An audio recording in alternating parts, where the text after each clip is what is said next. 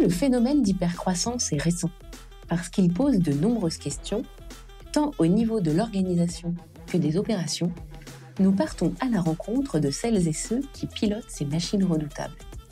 Je suis Fanny Rimbaud, fondatrice de Double 6, et dans Kiss My Scale, on parle de nos sujets de prédilection. Stratégie, roadmap, équipe, growth, et parfois même, on dessine.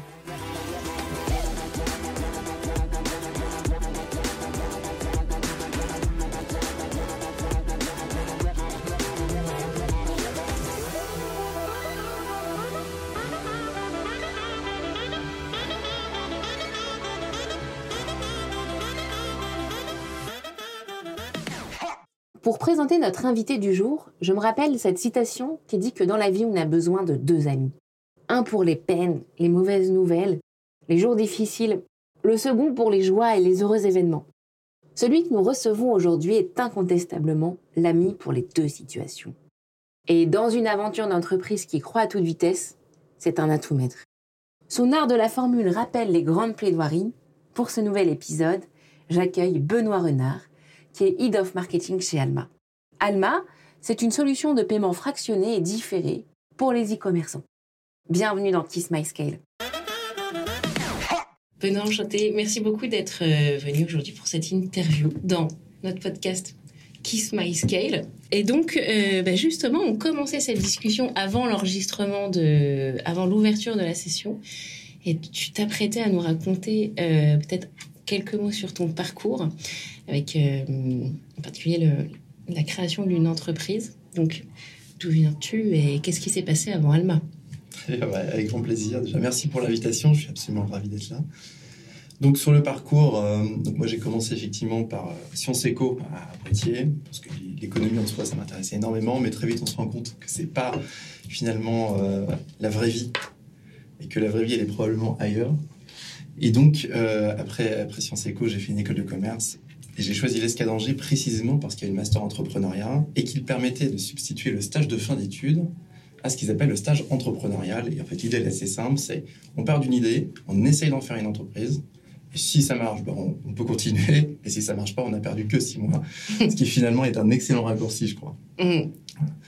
Donc je suis allé jusqu'au bout de l'idée, j'ai trouvé un, un, associé et on a monté ensemble une boîte qui s'appelait Coréo, Coréo. Coréo. Et euh, l'objectif était euh, ambitieux, mais simple, d'un point de vue purement euh, formel. C'était de rendre l'enseignement des maths simple pour les lycéens. Une belle mission. on, le trouvait aussi. Donc on a fait ça avec Laurent pendant, pendant trois ans. On a donc monté une application mobile avec des contenus. L'idée, c'est qu'on découple la forme et le fond. Et donc, il y avait une comédienne qui faisait précisément la, la forme. Et le fond, c'était mon associé, donc Laurent, qui est prof de, prof de maths, qui faisait les cours. Et donc, en fait, on se retrouve avec, euh, à filmer sur fond vert, à faire des incrustations avec une comédienne qui comprend pas un mot de ce qu'elle raconte, mais elle le dit avec une conviction telle qu'évidemment, euh, elle emmène le monde avec elle. Voilà, et on a tout packagé euh, ce contenu-là dans une app que l'on vendait. Et ensuite, en termes de résultats, parce qu'évidemment, quand on est entrepreneur, c'est un peu ça qu'on a envie de regarder. On fait les choses parce qu'on y croit, mais ensuite, on essaye d'en vivre. Quoi qu'au bout de six mois, enfin, alors ça, ça nous a pris un petit peu plus que six mois. Ah oui, parce que donc ça me rassure. Merci de le préciser. Euh, ça a pris un petit peu plus que six mois, mais néanmoins, on est arrivé à la fin, donc avec une app, notamment pour la classe de seconde, et on était, euh, si on fait la moyenne, dans toutes les classes de France pour la seconde, avec le nombre de téléchargements qu'on avait. Donc en moyenne, il y avait une personne dans chaque classe en France qui avait, euh, chaque classe de seconde générale, qui avait notre application dans, dans son cartable. Néanmoins, le sujet de l'application, c'est que c'est c'est très difficile d'en vivre, parce qu'en fait, euh, il y, a des marges qui sont absolument rikiki. Et donc, euh, c'est plus un produit d'appel qu'un produit en soi pour, euh, pour cartonner, sauf à se faire des jeux sur lesquels on peut faire des, téléchargements en millions. Et on a du repeat. Là, c'était du one-shot sur des montants qui sont quand même assez faibles. Donc, inévitablement, il faut, trouver un, il faut trouver autre chose. Et donc, on a fait un pivot. Et in fine, on a dit qu'il faut séparer donc utilisateurs et clients. donc, les clients sont devenus les lycées. Donc, on a fait un pivot donc, du B2C au B2P, public. Euh, et donc, euh, on a commencé à vendre notre, euh, nos contenus à travers une plateforme qu'on a créée ad hoc pour eux. Et on a essayé de, l'enrichir avec un peu d'intelligence. C'est-à-dire que ça, c'est resté à l'état de projet, mais je vais en dire un mot parce que je trouve ça assez intéressant. C'est-à-dire que le contenu, c'est hyper utile, mais simplement, tout le monde n'apprend pas de la même manière. C'est-à-dire qu'un même contenu peut très bien marcher sur quelqu'un et pas du tout sur une autre personne. Ça, c'est absolument évident. Mais le dire, c'est bien, et après, il faut juste intégrer cette dimension-là dans l'enseignement. Et donc, on a commencé à créer une plateforme dite d'adaptive learning, en fait, l'idée est très simple, hein, c'est qu'elle s'adapte précisément à la façon dont vous pensez, à la façon dont votre cerveau fonctionne. Et on a travaillé avec, euh, on a fait un POC avec le laboratoire qui s'appelle l'Apsidé, qui historiquement est le laboratoire qui a, de la Sorbonne, qui a, inventé les tests de QI. Et eux, c'est des spécialistes précisément de du fonctionnement euh, du cerveau. Et l'idée, c'était que leur travail puisse nous servir à justement mapper le chemin le plus court entre là où vous êtes et l'attendu pédagogique, donc ce qui, ce qui doit être euh, qui doit être connu de l'élève. L'idée, c'est qu'on puisse mapper un petit peu ce chemin avec des contenus en face. Donc ça, ça nous a pris au total le tout euh, trois ans. On a essayé de lever des fonds euh, in fine. Alors ça, ça nous emmène euh, il y a quand même quelques années, ce qui fait que les levées de fonds n'étaient pas celles d'aujourd'hui. et, lever des fonds en soi, c'était pas la même, la même affaire qu'aujourd'hui non plus. Et dans les textes, c'était catastrophique. On a commencé fin 2012, et trois ans, donc 2012. Ah et donc, euh, on a essayé donc lever des fonds, on avait réussi à avoir à peu près la moitié de ce dont on avait besoin, on n'a pas réussi à boucler. Et donc, malheureusement, euh, on n'a pas réussi, in fine, à, aller plus loin que ça. Mais néanmoins, ça a été une, histoire assez, assez riche et intéressante. Et puis, c'est là où, mine de rien, j'ai appris les bases de ce qu'est vraiment le marketing. C'est-à-dire que j'avais appris à l'école le marketing grande conso, les études, etc. Euh, c'est sans doute très très bien quand on travaille chez Danone dans la vraie vie d'entrepreneur qui se lance en bootstrapping, c'est pas la même, c'est pas la même limonade, et donc inévitablement, euh, ça, ça, a été très utile pour ça. Euh, chez Coréo, vous étiez combien à la fin? Alors il y avait de la production vidéo, donc il y a des moments où on avait des pics avec des monteurs, avec de l'infographie, et donc on était entre 2 et 5. Ah bah, je suis ravie, je suis vraiment ravie que tu commences par cette histoire parce que quand même, Instinct Collectif, notre ADN, c'est de parler d'entrepreneuriat et de et justement des entrepreneurs. Et on est assez convaincu que bon, l'entrepreneur, enfin, les entrepreneurs n'ont pas le monopole de l'entrepreneuriat. C'est un état d'esprit. Et puis, par contre, souvent, on se pose la question qu'est-ce qui se passe quand tu as été entrepreneur et que l'histoire s'arrête? Et c'est quand même le cas mmh. de bon nombre d'histoires entrepreneuriales. Statistiquement, c'est ce à quoi euh, il y a plus de chances que ça s'arrête que ça, que, que ça continue. Donc, je suis obligée de faire un passage sur ta trajectoire personnelle et comment euh, de l'entrepreneur euh, tu es passé euh, CMO d'Alma, même ne serait-ce que ce temps-là, le, temps de la fin, le temps de... Comment s'est pris la décision? Comment tu as changé de costume? Déjà, c'est très gentil de me promouvoir avant l'heure, parce que je ne suis pas CMO, je ne suis que Head of Marketing chez Alma, mais indépendamment des titres, effectivement, il n'y a pas une phase de deuil parce que quand tu allais au bout d'une histoire, tu allais au bout du truc. Quoi. Tu sais que de toute façon, tu ne pouvais pas faire un, un, pas de plus. Après, on peut on peut avoir des regrets, mais néanmoins, il faut tirer euh, le meilleur de ça et dire, tu vas pas ressusciter. J'ai reçu typiquement quelques messages de Laurent en disant ah, est-ce que tu ne veux pas le relancer, etc. Non, enfin pour moi voilà, c'est fini, on a essayé, ça n'a pas, ça pas fonctionné. et tu t'étais mis, enfin déjà, est-ce que tu t'étais mis soit une échéance, soit un objectif, te disant si là à cette date on n'a pas ça, euh, ce sera, du coup ça sera une décision. Et non, et j'aurais dû. Typiquement, s'il y a bien un truc à faire, c'est euh, quand, tu, fais deux choses, c'est définir un objectif. Définir un objectif, c'est un terminator. Grosso modo, il faut être entre, au-dessus, de l'objectif, mais surtout pas en dessous le terminator, sans quoi, effectivement, il faut se poser les questions, de savoir si ça vaut le coup de continuer ou pas. Sinon, il y, a toujours ce risque de faire un pas de plus. Je trouve que ça, c'est assez intéressant comme euh, méthode, parce que ça évite d'être dans, dans, dans dans l'émotion, et par ailleurs, euh, dans la tête dans le guidon, parce que quand tu es entrepreneur, tu es CEO, quand tu montes une boîte, ça veut dire Chief Everything Officer. Et euh, ça, c'est extrêmement dangereux euh, d'être en fait euh, toujours en train d'éteindre les feux. tu es sans cesse le, nez dans le guidon et à fond. Et bah, en fait, tu prends pas de recul. Donc les terminateurs, ça te permet de dire, OK, tous les trois mois, tu regardes tes, objectifs. Par exemple, terminateur et objectif macro. Et si tu n'y es pas, tu peux prendre effectivement bah, les décisions qui s'imposent. Et là, on est passé sur qu'est-ce qui a amené la décision, mais et donc l'entre-deux? Ouais, et l'entre-deux, en fait, l'entre-deux, c'est un petit peu euh, passe-moi l'expression, on a un peu de pied au cul qu'il a fallu bouger. C'est-à-dire que j'arrive, j'ai pas le chômage puisque je suis, euh, assimilé salarié, mais pas salarié. Donc, quand ton activité cesse, eh bien, tu as 0 euros par mois.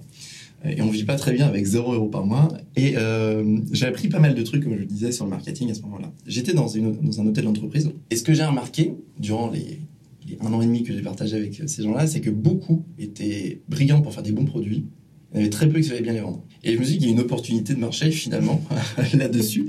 Et donc ce que j'ai fait, c'est simplement euh, fait du conseil, quoi, fait, du freelance là-dessus. Et mes premiers clients étaient les gens avec qui je travaillais finalement euh, en day-to-day. Donc ça a été ma façon de rebondir. Donc là, pour le coup, j'ai pris tous les, tous les projets au début, puisque simplement il fallait que je travaille. Et puis ensuite, j'ai commencé à, segmenter euh, sur deux grands segments et en fait focaliser mon effort là-dessus. C'est les boîtes qui n'étaient pas du tout digitalisées.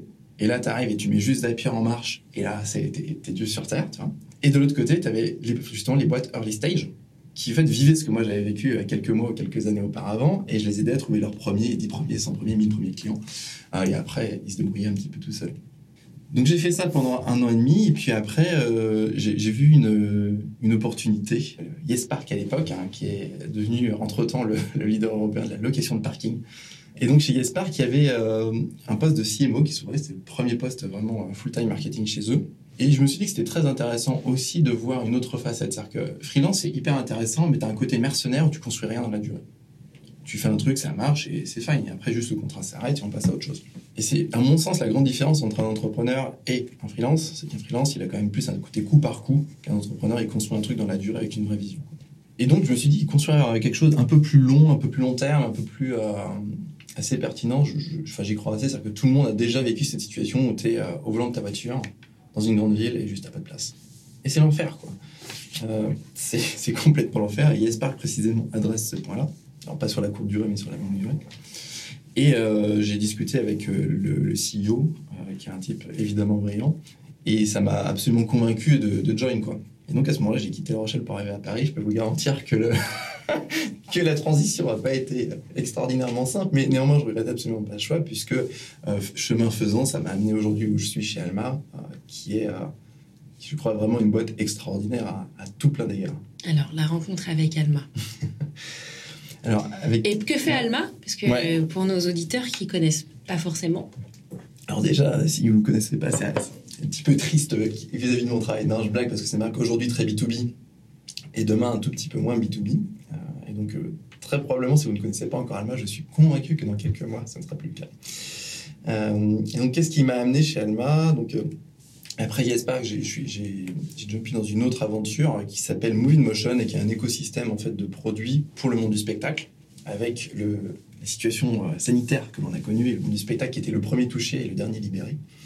Euh, et donc j'ai préféré ne, pas rester et j'ai reçu une proposition euh, d'une agence de recrutement et qui m'avait proposé deux projets, je m'en souviens très bien.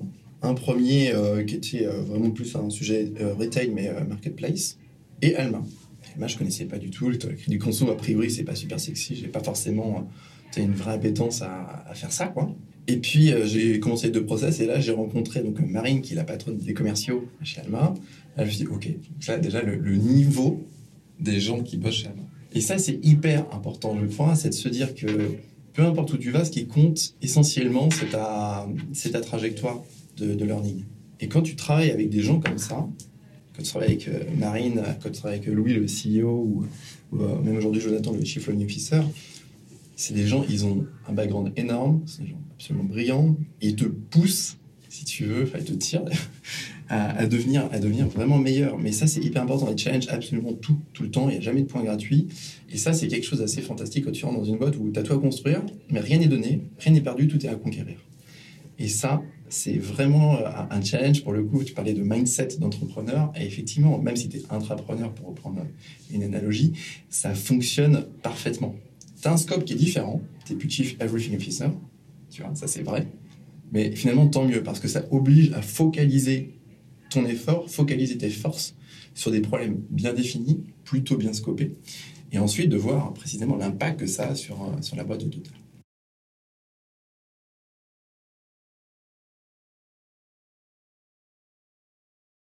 Quand tu vois le chemin à parcourir, justement, est-ce que euh, tu dis c'est bon, j'ai le bagage en main? Comment tu appréhendes l'objectif? Il faut surtout pas pêcher par arrogance dans ce genre de situation. Pour une raison simple, c'est parce que des boîtes comme Alma, et on va dire que je prêche pour ma paroisse, c'est ce qui est un peu vrai évidemment, mais néanmoins, c'est une boîte qui a une trajectoire extraordinaire. C'est-à-dire qu'aujourd'hui, dans la tech européenne, il y a très peu de boîtes comme Alma. Quand je suis arrivé donc en 2020, juin 2020, j'étais le 18e. Aujourd'hui, en avril 2022, on est 270. Et on devrait être quelque chose comme 500 à la fin de l'année. Je vais donner un exemple très concret. Je suis arrivé pour faire du marketing. Ensuite, j'ai commencé à faire du marketing, puis aussi euh, la growth, donc la partie lead gen. Et puis ensuite, euh, on a fait une campagne de pub 360. J'avais jamais fait ça de ma vie. C'est-à-dire qu'il faut bencher, il faut trouver des réalisateurs pour faire des vidéos. Il faut euh, faire un plan média basé sur des audiences qui, sont, qui se définissent très bien, mais il faut il y a un petit peu de savoir-faire derrière. Donc tu vas chercher tous ces savoirs à l'extérieur. Tu peux pas arriver en disant je connais tout, je connais toute la partition, ça fonctionnera pas. En revanche, faut pour ça qu'il faut pas pêcher par arrogance, il faut être assez humble et s'entourer des bonnes personnes. Ça, ça peut fonctionner. En revanche, aujourd'hui, non, je sais pas, ce sera Alma dans un an ou dans deux ans. Et donc, le, job est, vraiment un scope croissant. Euh, concrètement, j'ai lancé les affaires publiques avec euh, Louis euh, chez Alma. J'ai fait du lobbying pour Alma. Si tu veux, c'était évidemment pas dans la fiche de poste. C'est simplement qu'il y a un moment où tu as besoin de quelque chose il faut juste le faire. Et c'est là où le mindset entrepreneur fonctionne. Il y a un trou dans la raquette. A priori, même si t'es pas bon dans le sujet, tu es quand même le meilleur pour le mapper, bah, tu le fais, quoi. Tu le fais du mieux que tu peux. Et une fois que tu as mis les premières briques et que tu as vu précisément l'enjeu, tu trouves quelqu'un qui le fait mieux que toi. Et donc, non, je ne suis pas aujourd'hui capable de te dire, non, non, je suis super confiant sur, euh, sur, euh, tout ce qui va se passer. Ce que je sais, en revanche, c'est que tout ce que j'ai pu faire jusqu'ici, notamment la partie entrepreneuriale, ça m'a donné des billes pour résoudre des problèmes. Et en fait, mine de rien, c'est juste ça ton job. En fait, je pense que je cherche, ce que je cherchais à identifier avec euh, la question précédente, j'ai l'impression qu'il y a deux types de recruteurs pour des ex-entrepreneurs. Il y a ceux qui, qui diront jamais, parce que c'est moi l'entrepreneur et j'ai plutôt besoin de quelqu'un qui soit euh, docile. C'est un terme que j'ai pu entendre. Au contraire, je suis entrepreneur, je veux une team d'entrepreneurs, peut-être au moins sur le, sur le premier cercle. Et donc, au contraire, c'est ce que je recherche. Peu importe le, hard skills, ce qui compte, c'est le mindset. Je pense que ce que tu viens de raconter répond au contexte, mais j'aimerais bien que tu le confirmes si c'est quelque chose que vraiment qu'on est venu chercher chez toi. Je pense que c'est un côté, euh, enfin, entrepreneur égale doueur quelque part. Et c'est évidemment ça euh, qui, à mon sens, fait la différence peut-être avec d'autres marketeurs qui sont qui sont plus dans le marketing stratégique, ce genre de choses, c'est juste moi je fais les trucs. C'est-à-dire que je suis capable d'avoir des discussions très diverses, avec des niveaux d'intensité qui ne sont pas les mêmes, et des niveaux de, de macro, de micro, enfin d'atomicité qui ne sont pas non plus les mêmes. Euh, j'ai des discussions avec les growth euh, sur, des, sur des sujets de stack technique euh, assez, assez hardcore, et une demi-heure après, je peux être en meeting avec Chief Officer et on discute de choses qui sont nettement plus strates. Et en fait, un entrepreneur, c'est aussi ça, c'est cette, capacité sans doute à passer de sujets très macro à des sujets très micro. Et donc, c'est important de faire juste des choses et après, évidemment, d'avoir une vision qui est très claire. Mais néanmoins, entre-temps, le PAF, il peut être très très variant. Alors, euh, pour te challenger là-dessus, ah, là-dessus, tu peux avoir la, la comparaison militaire.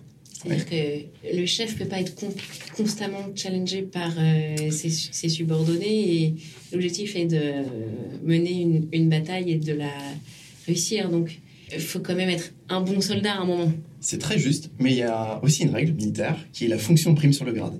C'est-à-dire que quelqu'un qui est démineur, c'est mieux que le colonel qui n'est pas démineur euh, ce qu'il doit faire. Et donc, s'il y a un ordre qui est débile, il, non, mais c'est de, son ressort, c'est donc du ressort du subordonné de dire cet ordre est débile. Et donc, même chez les militaires, en fait, il y a cette soupape quelque part. Donc là-dessus, c'est pour ça que je te parle d'être diplomate, qu'il faut être capable de dire les choses convenablement et pas juste être dans, euh, le côté rentre dedans. Donc, il n'y a pas, si tu veux, un, monde entre la soumission totale et la personne qui est totalement subversive. C'est évidemment pas ou séditieuse. C'est évidemment, il faut, arriver à mettre le curseur intelligemment au, bon endroit. Mais néanmoins, je crois absolument pas que la docilité soit une qualité. Donc, on aura compris que c'est parce que tu screens quand tu es en phase de recrutement. Euh, je suis très intéressée, moi, par l'arrivée, vos arrivées respectives euh, dans l'entreprise et euh, ce que vous observez juste, et la roadmap que vous définissez. Comment s'est passé voilà, ces fameux 100 premiers jours de, de découverte? Alors, peut-être peut-être qu'il s'est passé de changement en, en, ce qui te concerne, mais j'aimerais bien que tu nous racontes. Oui, bien sûr. Alors... Et, le, et ce que ça a amené comme livrable? Ou comme plan, même si... Non, mais je, fais des plans, hein. c'est-à-dire que je vis pas au jour le jour, qu'on s'entende. Mais c'est simplement que ça sert à rien de over-engineer le, sujet. Juste, on fait un plan et on essaie, quoi. Donc, les 100 premiers jours, ça se passe comment? Déjà, c'est pas une boîte marketing à la base. Donc, évidemment, tu arrives, tu es tout seul face à des sales qui sont plus nombreux et des produits qui sont encore plus nombreux, inévitablement. Euh, tu es en minorité et donc, inévitablement, il faut faire de l'évangélisation. Donc, ça, c'est un, truc un petit peu, ah. euh, un petit peu important. Donc, il n'y a pas de livrable. Les marketeurs B2B vont. Il n'y a, pas de livrable en soi, mais c'est sûr et certain que dès que tu as l'occasion de placer euh, une information, toi, une inside, quelque chose, il faut le faire. Comme quoi, par exemple, est-ce que tu te souviens de petits, de petits échanges qui ont justement amené cette petite voix à, oui, mais Oui, ouais, c'est un très bon point. C'est une très bonne question pour le coup. Euh, qu'est-ce que j'avais fait? Ah si, si, pour le, la campagne 360. Donc la première campagne 360, alors ça nous emmène largement après les 100 jours, mais néanmoins, je trouve que l'exemple est parlant. Euh, ça faisait plusieurs semaines que je discutais avec Louis sur le fait qu'il y avait un, un problème de matching entre le marché qu'on peut adresser et le, besoin ressenti par ce marché. Concrètement, il y a des marchands qui nous disent le paiement trois fois, c'est très bien, mais pas pour ce que je veux. Sauf que dans les faits, ce, dont on se rend compte, c'est qu'on a des use cases super strong sur tout le commerce. On a des chirurgiens esthétiques qui l'utilisent. Ça, ça paraît pas très naturel a priori, mais dans les faits, ça fonctionne très bien. Des gens qui vendent des fringues. Euh, bref, beaucoup, beaucoup, beaucoup, beaucoup d'industries qui peuvent être intéressées par ça. Donc je dis, il faut vraiment qu'on communique là-dessus. Euh, lui, en bon ingénieur, me demande évidemment un use case, etc. Il a raison, tu vois, un truc extrêmement cadré, il a raison. Et puis, euh, il y a un moment où euh, je, pense qu'il faut juste tenter d'aller plus loin, quoi. Et donc, euh, je, mets un meeting dans son agenda. Et à ce meeting, je lui dis pas évidemment, mais je conviens, je, j'invite une agence de pub qu'on avait briefé en amont. Et, et à la fin, si tu du meeting, il dit, OK, on va faire ça. Et c'est là où parfois il faut. Euh, c'est pour ça que je te parlais de docilité euh, versus change. Que tu, peux le faire intelligent, tu prends un risque, comme tout dans la vie. Il faut prendre son risque. Euh, et ça, ça permet précisément parfois de faire avancer énormément la machine, alors que peut-être que des échanges synchrones ou asynchrones sous le sujet auraient été beaucoup plus longs et ou moins, moins fructueux. ça, c'est typiquement. T'es arrivé dans le fait ce qu'a fait tilt justement entre l'agence et, et Louis? Je pense que l'agence n'y est pas pour rien. Quand une agence de pub te présente des concepts et qui sont bons, et là, pour le coup, tu passes la balle, tu fais la passe décisive et c'est l'agence qui marque le but et c'est très très bien comme ça. Ça, c'est vraiment ça, je pense, qui, a, ça lui a permis de voir ce, que peut-être j'arrivais juste pas à expliquer, tu vois, sur le potentiel, sur euh, ce que ça, ce que ça voulait dire concrètement. Donc, on a fait cette première campagne de com euh, en fin, fin Q1 de l'année dernière, Donc, on l'a fait, on était jusqu'au bout. Mmh. Ok. Puisqu'on est sur cette campagne, euh, les entre l'objectif et les résultats Qu'est-ce que tu... Alors, entre l'objectif et les résultats, j'ai l'impression qu'il y a un delta beaucoup trop grand.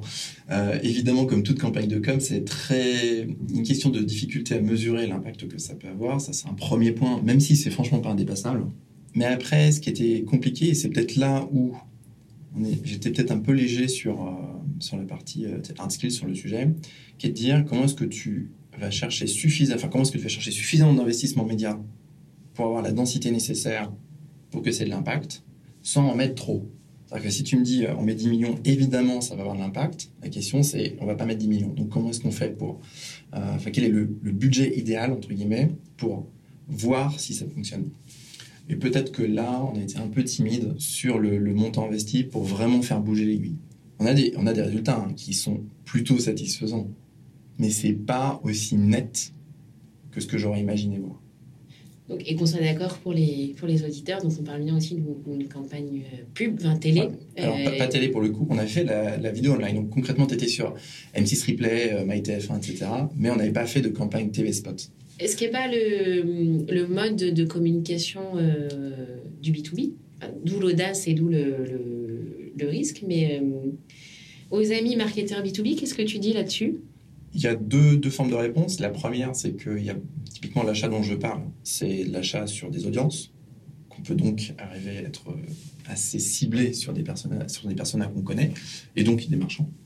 Concrètement, c'est pas parce que vous êtes euh, euh, marchand, je sais pas moi, de, de blanc, donc de de machines à laver, ce genre de choses, et que vous regardez pas la télé. Donc inévitablement, ça peut être un médium intéressant. Ce qui est compliqué, c'est d'arroser très fort en télé, en access ou en prime. Ça, c'est très compliqué, je pense, de, justifier des dépenses comme ça quand on a un business que B2B. Sauf avoir une stratégie très offensive B2B2C. Ça, pour le coup, j'ai un article de blog qui détaille un petit peu la stratégie de Intel, notamment, là-dessus. Et Intel, en fait, ils ne se sont pas posés mille questions. Ils se sont dit, euh, il faut que tout le monde nous connaisse. Et à partir de là, les gens qui font, donc les assembleurs, ceux qui construisent les ordinateurs, vont vouloir du Intel parce que le marché veut du Intel. Mais ça, ça implique d'avoir des budgets qui sont vraiment hyper importants et d'avoir une conviction très très forte sur le fait que le marché lui-même, donc les consommateurs finaux, peuvent tirer suffisamment fort la demande pour que ça crée de la valeur pour ton produit. Ça, c'est, dans notre cas, c'est a priori intéressant, mais c'était pas aussi évident que ça, donc on n'était pas OK pour, pour investir massivement là-dessus. Donc, les médias qu'on a choisis sont des médias hyper affinitaires. Ça, c'est très très clair. La vidéo online, ça peut être très affinitaire parce que tu achètes des audiences qui sont la bonne, la bonne CSP, le bon âge, le bon endroit et a priori la bonne catégorie socio-professionnelle, parce que l'INSEE a des catégories socio-professionnelles qui sont très claires et on peut acheter ça auprès euh, de brokers de données, ces audiences-là, et, et faire du broadcasting dessus. Donc c'est pas pas forcément audacieux dans le sens où on aurait fait un truc vraiment dire, orthogonal à ce qui se fait classiquement, pas du tout. On a simplement utilisé des médiums, des médias pardon, qui sont finalement peu usités, mais pour un usage tout à fait tout à fait cohérent. On a aussi fait du print euh, dans l'officiel de la franchise, euh, dans Capital euh, sur la partie les meilleurs sites e-commerce. Enfin, donc, si tu veux, le plan média en lui-même était quand même très, très, très, très B2B, sans, sans l'ombre d'un doute. Et ce qui pourrait paraître comme étant pas tant B2B que ça, finalement, l'est quand même, au moins au niveau des audiences. On revient sur la découverte, donc évangéliser dès que tu peux. Ouais, et commencer à marquer des buts? C'est-à-dire que tu as la question de la lead gen, qui est évidemment absolument clé. Les sales, il faut qu'ils passent évidemment le plus de temps possible à vendre. C'est là où ils sont bons. Et donc, euh, de fait, à chaque minute où ils prospectent, bah, en fait, euh, tu perds de l'argent. Et ça, si tu veux, c'est vraiment un des premiers livrables, c'est-à-dire quelle est la position du marketing vis-à-vis des sales. Et nous, on a une phrase, c'est supercharging sales at scale. Et c'est ça notre job. Nous, on est là pour aider les sales. Et le jour où on a des alignements là-dessus, c'est triste, quoi. Euh, c'est un vrai problème. Donc, il faut être très très clair, on est au service des sales. Enfin, ce, premier alignement, il est vraiment important. Et ensuite, il a des implications pratiques. Qu'est-ce que ça veut dire aider les sales Ça veut dire évidemment faire des campagnes, machin, machin, mais si tu veux, il y a aussi des questions de relation entre sales et marketing. Comment est-ce que tu fais en sorte que les leads que tu génères, bah, en fait, ils soient traités? Parce que ça, c'est souvent le, love-hate relationship entre les sales et les marketing. Euh, marketing dit euh, les sales traitent pas mes leads et euh, les sales dit les leads que le marketing nous envoie sont pourris. C'est vraiment le, le schéma le plus classique du monde. Et en fait, il faut surtout précisément arriver à ne pas rentrer dans ce genre de schéma parce que sinon, c'est terrible. Donc, euh, moi, mon job là, c'est effectivement d'avoir des premiers wins là-dessus, sur la partie lead gen, et euh, aussi s'assurer qu'on ne tombe pas dans, ce, dans, cette, dans cette relation finalement euh, qui, est, qui est complètement stérile. Et donc, en premier livrable, tu as effectivement cette, cette roadmap sur la partie lead gen. C'est très très clair. Quels ont été tes piliers les piliers choisis, recommandés? Ouais, bah, tu as les je suspect qu'il faut tout de suite faire, j'ai envie de dire. Donc la partie SI et SMA qui est un petit peu un, no-brainer quelque part. Même si tu as un business qui n'est pas essentiellement search, ce qui est notre cas, on est très très peu search finalement, ben, tu as quand même intérêt à en faire un petit peu. C'est toujours des leads, hein, même si c'est 10-15 par semaine, c'est fine. Tu les prends et tu les traites et ça, se fait très bien. Comme ils sont intentionnistes, de fait, euh, c'est du business. Euh, après, tu as toujours des questions de CAC, etc. Mais dans un premier temps, c'est toujours ça. Tu fais ça, ça arrive et c'est bien. Et ensuite, mon job à ce moment-là, c'est d'être capable de faire scaler. Comme je te dit, c'est supercharging sales, ok, mais at scale. Et ce at scale, il est hyper important. Et ça, c'est un petit peu la dimension euh, growth que j'ai par rapport à beaucoup de mes confrères qui sont que marketeurs. C'est de se dire comment est-ce qu'on peut faire avec très peu de moyens des très gros push. Et ça, euh, typiquement, un des premiers recrutements que j'ai fait, c'est un ingénieur la plupart des. Tu pourrais dire aussi du content, etc. C'est vrai aussi que le content est un, est un pilier, si tu veux. Mais un ingénieur euh, qui fait de la growth, donc un growth engineer, quelqu'un qui est un ingénieur full stack, qui travaille que pour toi, ça te permet de déplacer des montagnes. Ça, c'est, enfin, moi, je, suis absolument convaincu, si je suis un disciple de Guillaume Cabane sur le sujet, qui est de dire que mettre de la tech dans le marketing, ça crée un avantage concurrentiel. Et dans les faits, on l'observe tous les jours aujourd'hui. C'est-à-dire que deux ans après, on a des workflows qui sont finalement une émanation de ce premier plan des 100 jours là, dont tu parlais, qui sont d'une puissance mais extraordinaire. Concrètement, aujourd'hui, on est capable de mapper la totalité d'un marché sur le e-commerce notamment. Donc, euh, tu ouvres l'Espagne, tu ouvres l'Italie, en littéralement trois mois, on est capable d'avoir identifié l'intégralité des compagnies qui sont un fit pour Alma, l'intégralité des contacts, donc des people qui sont euh, à l'intérieur de ces compagnies, l'intégralité des données firmographiques, chiffre d'affaires, euh, revenus, capital, etc., de ces compagnies, et tout l'aspect techno. Et à partir de là, on peut scorer. on peut dire, vous commencez par là, puis vous finirez par là. En trois mois pour chaque pays. Et ça, on peut le faire pour des ensembles, c'est parce qu'on a des ingénieurs. Aujourd'hui, on en a trois full-time. On a un growth manager, juste pour la partie growth, comme ça je vous donne un petit peu l'équipe, un growth manager, trois growth ops, qui sont le bras armé, le bras opérationnel du growth manager, et trois growth engineers. Et leur job, c'est précisément de mettre en musique les flows qui sont conçus par Paul François et ses ops, donc euh, growth manager et les ops, Et ça, c'est d'une puissance, mais vraiment, c'est sous-estimé, mais tout le temps. Alors, ça tombe bien, puisque plus c'est sous-estimé, plus ça fait un avantage concurrentiel pour moi. Mais c'est sûr et certain que c'est quelque chose de sous-estimé dans les boîtes parce qu'il n'y a pas, très souvent dans les parcours de marketeurs, il n'y a pas de dimension tech. C'est toi qui les as recrutés? Le premier growth engineer, c'est moi. Et ensuite, évidemment, j'ai passé la balle à Paul François, qui est le growth manager, et qui a le même mindset que moi sur le sujet. Tu as très bien expliqué ce truc de d'abord on fait, puis ensuite euh, on délègue. Enfin, c'est quand même le chemin de la, croissance et c'est très entrepreneurial.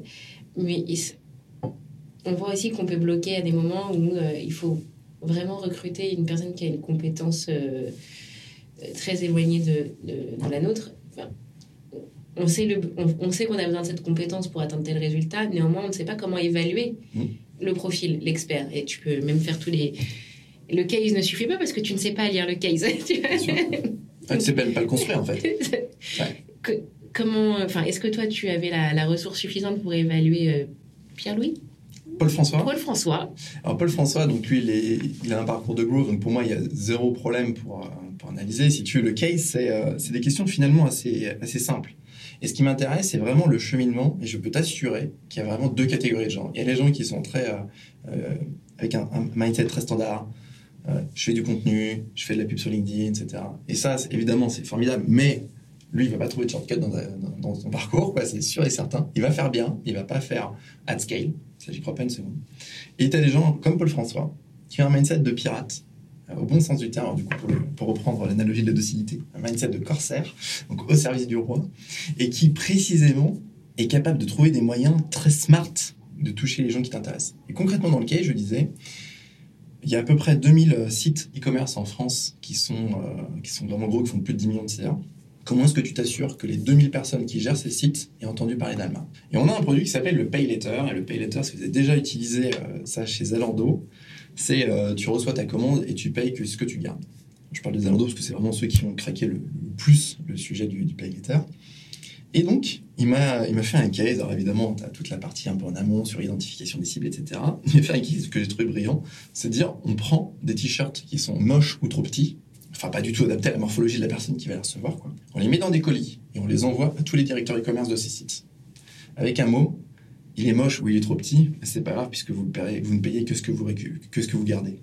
Et tu vois, c'est un message super puissant avec un moyen très peu orthodoxe d'adresser le sujet. Et tu es sûr que le mec se souvient de toi quand tu l'appelles. Alors après, évidemment, il y a des risques à faire ça. Ça peut ne pas être la bonne personne qui l'ouvre, ça peut être euh, mal vu, ça peut tout ce qu'on veut. Mais ce qui est sûr et certain, c'est qu'il a un cheminement de pensée qui est pas orthodoxe. Et ça, ça fait une différence. Parce que précisément, quand tu penses à un petit test comme ça, tu dis, OK, fine, envoyer 2000 colis, c'est pas non plus euh, monumental, si tu veux. Et quand tu penses qu'en France, il y a 600, 000, 600 000 point of sale, 600 000 magasins qu'on peut adresser, et 200 euh, 000 sites e-commerce, tu dis, OK, il faut quand même penser un peu à scale. Et précisément, euh, un mec comme Paul François, c'est quelqu'un qui est capable de dire, on fait des tests de ce type-là, complètement hein, complètement farfelu dans l'idée, mais surtout il est capable de les passer à l'échelle. Tu vois, il a trouvé des prestataires qui font euh, le packaging, qui font Et si tu veux, c'est ça qui est extraordinaire, c'est que tu peux faire des POC, et si tes POC sont, sont concurrents, tu es capable de passer à l'échelle la semaine d'après. Et c'est ça qui te fait gagner de la vitesse. Et le truc qui va manquer à Paul François euh, concrètement, c'est la partie tech. C'est normal, il n'est pas ingénieur. Et donc c'est pour ça que tu as besoin d'une brique, parce que parfois, brique ingénieur, j'entends, parce que parfois, tu as besoin, pour passer à l'échelle, de sortir des outils no-code, par exemple. Et ben ça, concrètement, Zapier, ça a une limite. Euh, Zapier, ça marche très bien sur des cases avec des petits volumes. Dès que tu as des gros volumes de données, ça fonctionne plus. Et pour passer à l'échelle, il faut passer en code. Et donc là, tu as besoin d'un ingénieur. Et donc c'est pour ça que cette notion d'avoir de, l'ingénierie dans le marketing a vachement de sens parce que derrière, ça a un impact business potentiellement énorme. Du coup, c'est ton premier recrutement, enfin, c'est ton premier. Euh, là, tu vois que ta nécessité, c'est d'avoir cette équipe-là. Ensuite, le premier, premier recrutement, c'est quelqu'un en content qui s'appelle Louise. Mais du coup, c'est pas sur la partie growth, c'est vraiment le marketing standard. Mais en growth, effectivement, c'était un growth engineer. Ok. Le plan, enfin, euh, du coup, si on revient sur le, un peu tes. Euh, alors, je t'ai pas dit, mais en fait, on, a on est à la quête d'un pattern. Tu sais, ça, on aime bien dans le marketing les patterns. On ne sait pas si on va le trouver, mais du coup, on pose la question à tous nos interviewés quel, euh, quel a été l'heure pour voir si on peut arriver à en faire nous-mêmes un standard, le révéler Je pense pas qu'il y ait un pattern particulier. Enfin, navré, hein, je, je, pense que je vais décevoir vos espoirs là tout de suite. C'est drôle, je m'y attendais. en fait, tu peux peut-être avoir un pattern, en tout cas une, méthode, euh, unique dans certains cas, mais dans le cas où la manière dont j'ai agi par exemple chez Gaspard est très différente de la manière dont je travaille aujourd'hui. Précisément parce que les enjeux de croissance sont pas les mêmes. Les enjeux de croissance chez Alma sont absolument euh, colossaux. Il faut bien entendre ça. Que le marché est énorme, il est très peu adressé. C'est un marché d'équipement. Tout le monde en veut, personne n'en a, nous on en vend.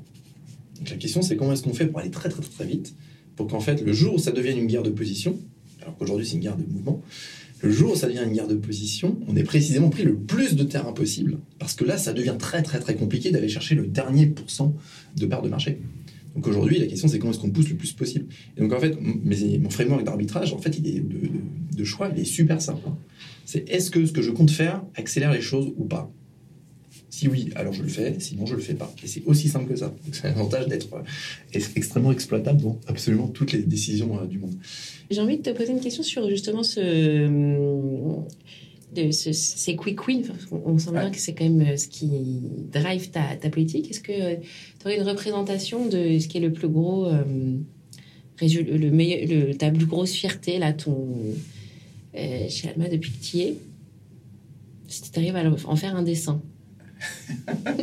faire un dessin donc de euh, ce que je considère être la plus grande fierté qu'on a chez Alma. De ton, de ton travail. Ok. Ah ouais, si, si, je peux faire Mais ce sera très schématique, hein, vous m'excuserez, parce que je suis absolument, comme je vous l'ai dit, tout à fait incompétent en matière de dessin. Et après, il faut arriver à le, faire, tu sais. Ça va faire un truc en, trois, en trois phases. Ouais, tu peux expliquer le... Ouais, on va faire ça, un truc en trois phases. Donc là, si tu veux, tu as le niveau de l'eau. Ah, trop bien. On est passé un truc comme ça qui ressemble à un sous-marin. tu vois, à une petite barque, tu vois, avec que quelques personnes dedans. Je vous l'ai dit, ce sera très schématique. Hein.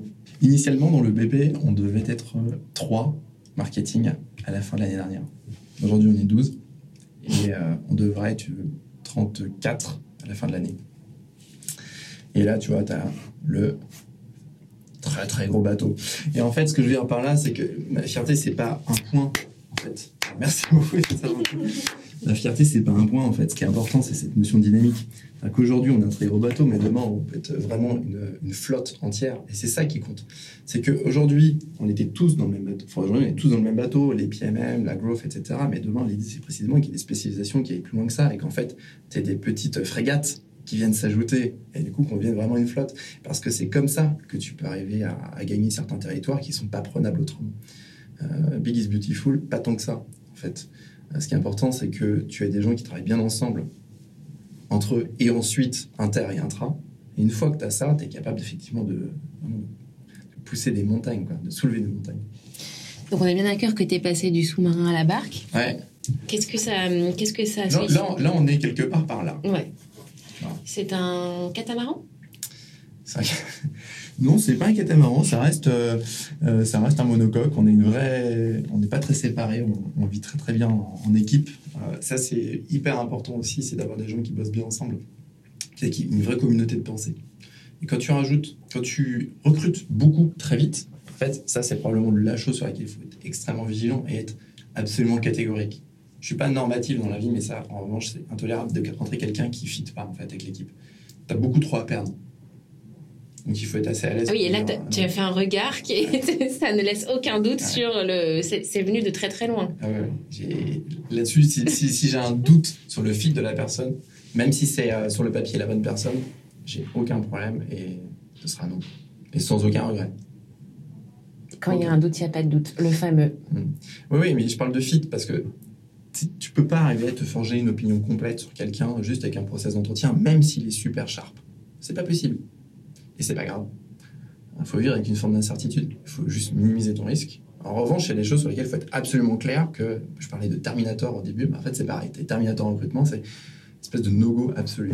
Et tu peux avoir quelqu'un qui est fantastique, mais qui a une attitude de merde. C'est sûr et certain que lui, il faut pas le prendre, même s'il est capable de délivrer très très fort il va pourrir l'ambiance de l'équipe, et inévitablement, ça va créer des tensions, des frictions, et ça, évidemment, tu le veux pas, parce qu'au lieu de construire l'avenir, tu es en train d'essayer de réparer le passé, ça fonctionnera jamais. Comme, quelle est ta propre transformation entre le sous-marin et le monocoque à moteur Ou à voile, soyons plus écolo. Euh, Pardon.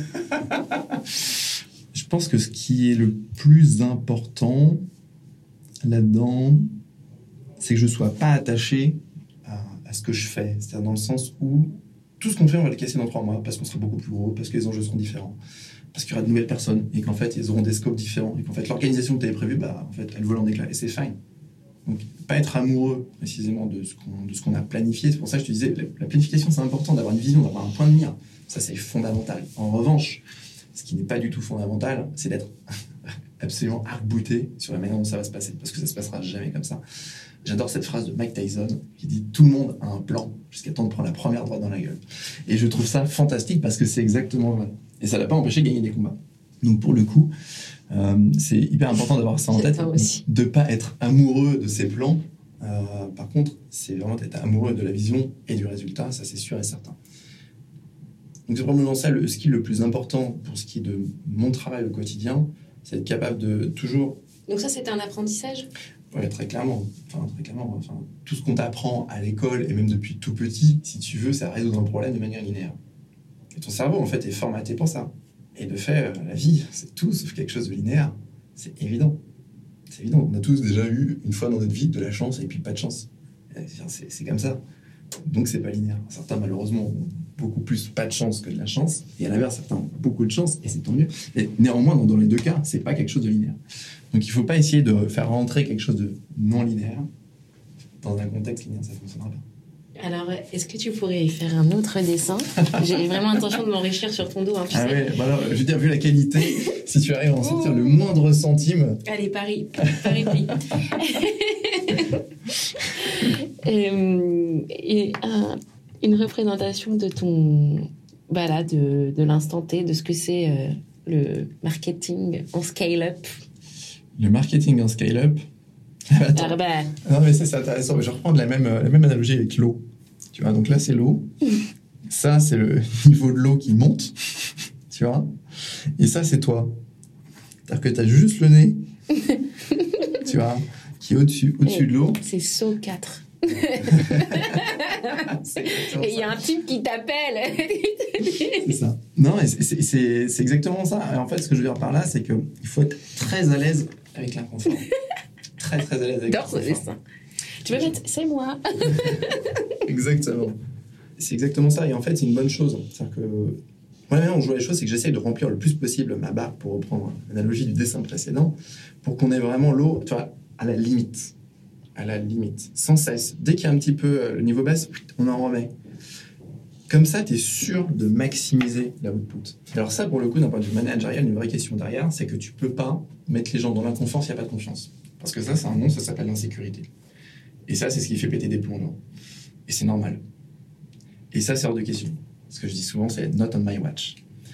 Ah oui, bah alors du coup, comment ben, Précisément. C'est très bien formulé, mais très concrètement. Comment est-ce qu'on fait pour éviter l'insécurité? Eh ben, Très précisément en mettant les gens dans l'inconfort, mais avec de la confiance.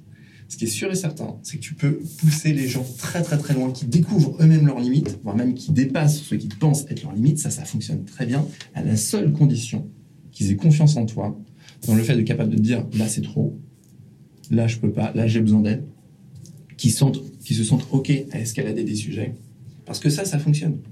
Euh, tu vois, Louise, que j'ai embauchée sur le poste de content, aujourd'hui, elle gère les events.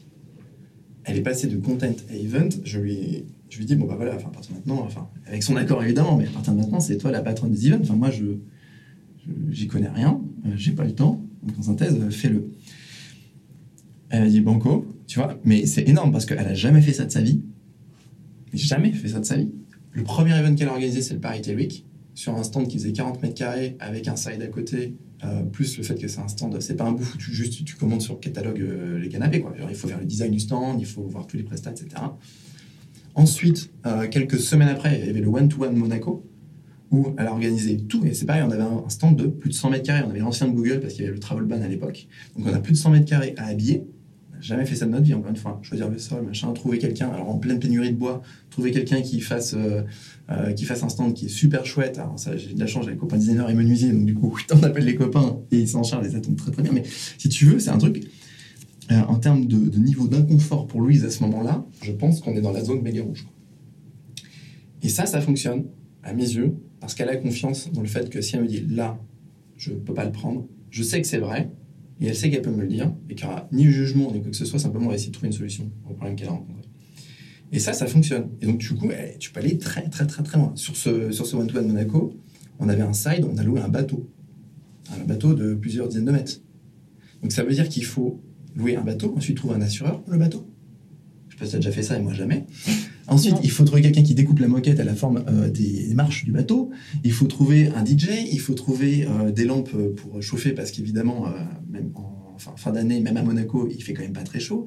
Il faut penser à tous les détails, si tu veux, du plus macro au plus micro. C'est-à-dire qu'au moment où tu ouvres, si as, où tu ouvres le stand, si ta télécommande de télé, bah, il n'y a pas de pile dedans, bah, juste une animation mentale. Donc c'est vraiment. Et donc si tu as un niveau de détail qui est énorme, et en termes de charge mentale, c'est colossal. Et donc ça, ça a fonctionné. À mes yeux, c'est comme ça que j'analyse. Il faudrait demander à Louise, mais je peux croire qu'elle partage ce point-là. Ça a fonctionné parce que précisément, il y a un couple confiance, inconfort. Ça, ça marche.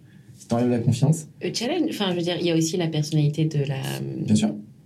Mais l'inconfort, c'est. L'inconfort, effectivement, euh, n'a pas la même dimension chez tout le monde. Il y a des gens pour qui juste sortir un petit peu de la routine, c'est de l'inconfort. Mais ça peut se faire. Ça peut se faire si précisément tu as encore la, confiance. C'est ça qui est hyper important. Et donc, quelqu'un qui, toi, à l'inverse, si tu as la confiance, mais pas l'inconfort, c'est que tu pousses pas assez les gens. Donc, ils vont avoir un carrière pass qui va être beaucoup plus plat que ce qu'on pouvait attendre d'eux. Et à l'inverse, si tu as, ce que je disais au début, on revient, on boucle la boucle comme ça, si tu as l'inconfort, mais pas la confiance, dans ce cas-là, c'est l'insécurité. Et ça, c'est extrêmement dangereux. Mais du coup, ça, euh, on, c'est cette fameuse, euh, c'est ce couple aussi. Euh, objectif ressources. Mmh. Euh, et en effet, un objectif euh, identique, tout le monde ne considère pas avoir les mêmes ressources. C'est nos, amis les psychologues du travail le, savent bien. Est-ce que du coup c'est quelque chose que tu arrives à identifier en entretien pour plutôt t'équiper de personnes qui considèrent avoir des ressources plus développées que euh, la réalité. Donc de, enfin, et si oui, comment tu le fais euh, Comment tu arrives à justement identifier des profils de gens qui, dans l'inconfort, en fait, développent euh, une élasticité il y, a, il y, a, des signaux faibles et quelques signaux forts. signaux faibles, c'est difficile de, dire, il y a un framework clair pour les évaluer. En revanche, les signaux forts, c'est sûr. Typiquement sur l'event, aujourd'hui, on a event, une event ops qui s'appelle Elsa. Dans le case, il y a un case qu'on donne, et euh, dans la restitution du case, il y a un moment où on sait que, bah, en fait, on va pousser, on va, essayer de mesurer son endurance au stress très concrètement, parce que le métier d'event, c'est très très dur. Pour une raison simple, c'est parce que décaler d'une journée, c'est pas possible. Donc inévitablement, il va t'arriver une foultitude de merde, c'est inévitable. Et par ailleurs, tu peux pas décaler. Donc, euh, l'élastique, c'est toi, et justement ta capacité à être extrêmement résilient euh, sur ces, quand ça t'arrive. Et donc, dans le case, c'est, toi, tu arrives par week, une heure avant, tu as, ton prestat pour, euh, pour la partie, pour le soir, euh, celui qui fait l'apéritif, ne vient pas. Qu'est-ce que tu fais? Et tu vois, et tu as, des gens qui, non pas qui paniquent, mais qui disent euh, bah, Je sais pas, bah, si, je vais faire ça. Et tu sens que c'est complètement irréaliste, tu vois. Et puis tu as ceux qui disent Bah, en fait, je m'en fous, je vais au franc prix, quoi, et puis j'achète ça. Ou alors ceux qui disent Bah, c'est pas grave, j'apprends à faire trois cocktails, j'appelle l'almachino, le machin, le truc, tu vois. Et puis, bah, je l'ai fait. Je deviens barista, et c'est fine. Et en fait, c'est ça qu'on va essayer de voir à quel point ils sont capables de prendre une, situation merdique et d'en faire quelque chose qui fait que pour l'extérieur, c'est invisible. Et quelqu'un qui est capable de réagir comme ça, mécaniquement, il va être moins stressé. Parce qu'en fait, il a déjà des ressources internes, effectivement, pour arriver à, pallier la situation qu'il rencontre. Euh, génial. J'ai un, Attends, avant le dernier dessin, j'ai une dernière question. Est-ce que tu vois euh, des choses qu'on n'aurait pas abordées dans notre thème? Comment piloter le marketing en hypercroissance et qui te semble fondamental pour toute cette communauté de marketeurs en hypercroissance qui nous écoutent? On a parlé. Euh... Parce qu'on a parlé de pas mal de choses quand même. Ouais, ouais, effectivement. Je ne sais pas si ça donne des billes pour, euh, pour vraiment piloter le marketing, parce qu'en fait, depuis le début, je dis que grosso modo, le pilotage est un petit peu en mode. Euh, YOLO. Ouais, ouais, ouais. non, pas, tout, non, non, pas, tout, pas, tout, pas, tout, à fait, mais néanmoins, il y a un côté très adaptatif, quoi, mm. euh, sans cesse. En revanche, il y a. C'est un de mes mantras, en fait, un de mes principes managériaux, c'est d'être intense sur le court terme, méthodique sur le moyen terme et visionnaire sur le long terme et communiquer tout le long. Et ça, en, revanche, ça peut aider à framer les choses. Intense on, short term, c'est vraiment quelque chose. Quand je te parle là, un growth engineer, l'État, enfin les total addressable market en trois mois, etc. C'est vraiment intense à court terme. Mais ça, la question, c'est que ça doit servir quelque chose qui est plus méthodique à moyen terme, que sont des OKR, que sont euh, les objectifs strat de la boîte. Et si tu veux, et ça, ça ne fonctionne précisément que si tu es aligné avec euh, une vision. Donc en fait, J'ai parlé beaucoup de choses où on parle du on fait et ensuite on pense. En fait, tu peux très bien avoir une vision claire. Enfin, faut d'abord, même d'ailleurs, avoir une vision claire de là où tu veux aller, de ce qu'est le marketing pour toi. Un truc très simple. Tu prends un papier et un crayon pour le coup. Tu fais pas un dessin, mais t'écris. Voilà. À quoi Qu'est-ce qu'est le succès pour moi? Ah, bah, Qu'est-ce qu'est le succès Joignons le geste Ouais. à la parole. Absolument. Qu'est-ce qui est le succès pour le marketing? Alors, c'est pas le succès en général, c'est pas le succès pour toi, c'est le succès pour le marketing. Qu'est-ce qui dit? Qu'est-ce qui te ferait dire que tu es successful? euh, si effectivement tu, euh, tu si tu éteins ça, tu es successful. C'est ça le, le truc. Et alors, et pour toi? C'est simple. Le jour où on me dit que le marketing, c'est un revenu et pas un coût, ça fonctionne. Parce qu'à partir du moment où ça devient un revenu, on parlait de ressources tout à l'heure, tu as toutes les ressources du monde, regarde Toxaria, c'est positif, et à partir de là, c'est toi le chef, et tu fais vraiment ce qu'il faut pour que ça serve la compagnie dans son ensemble. Ça, c'est vraiment un point qui est hyper important. Très souvent, on parle de, de, dépenses publicitaires, de, euh, dépenses SIA, etc. Moi, je refuse ce terme, évidemment, je parle d'investissement systématiquement. Euh, parce que j'y crois, à, enfin, je crois vraiment que c'est ça la logique. C'est-à-dire que si on est là juste pour se faire plaisir, euh, c'est une dépense, c'est idiot. Voilà.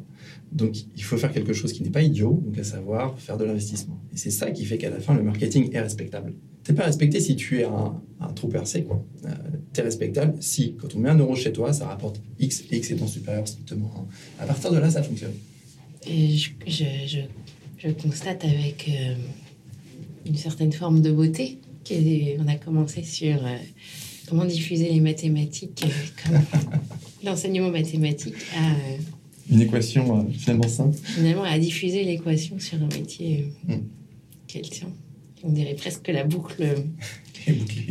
Alors, peut-être Peut- pas, mais en tout cas, qu'il y, a, qu'il y a bien une, une harmonie, une continuité dans, dans tout ça.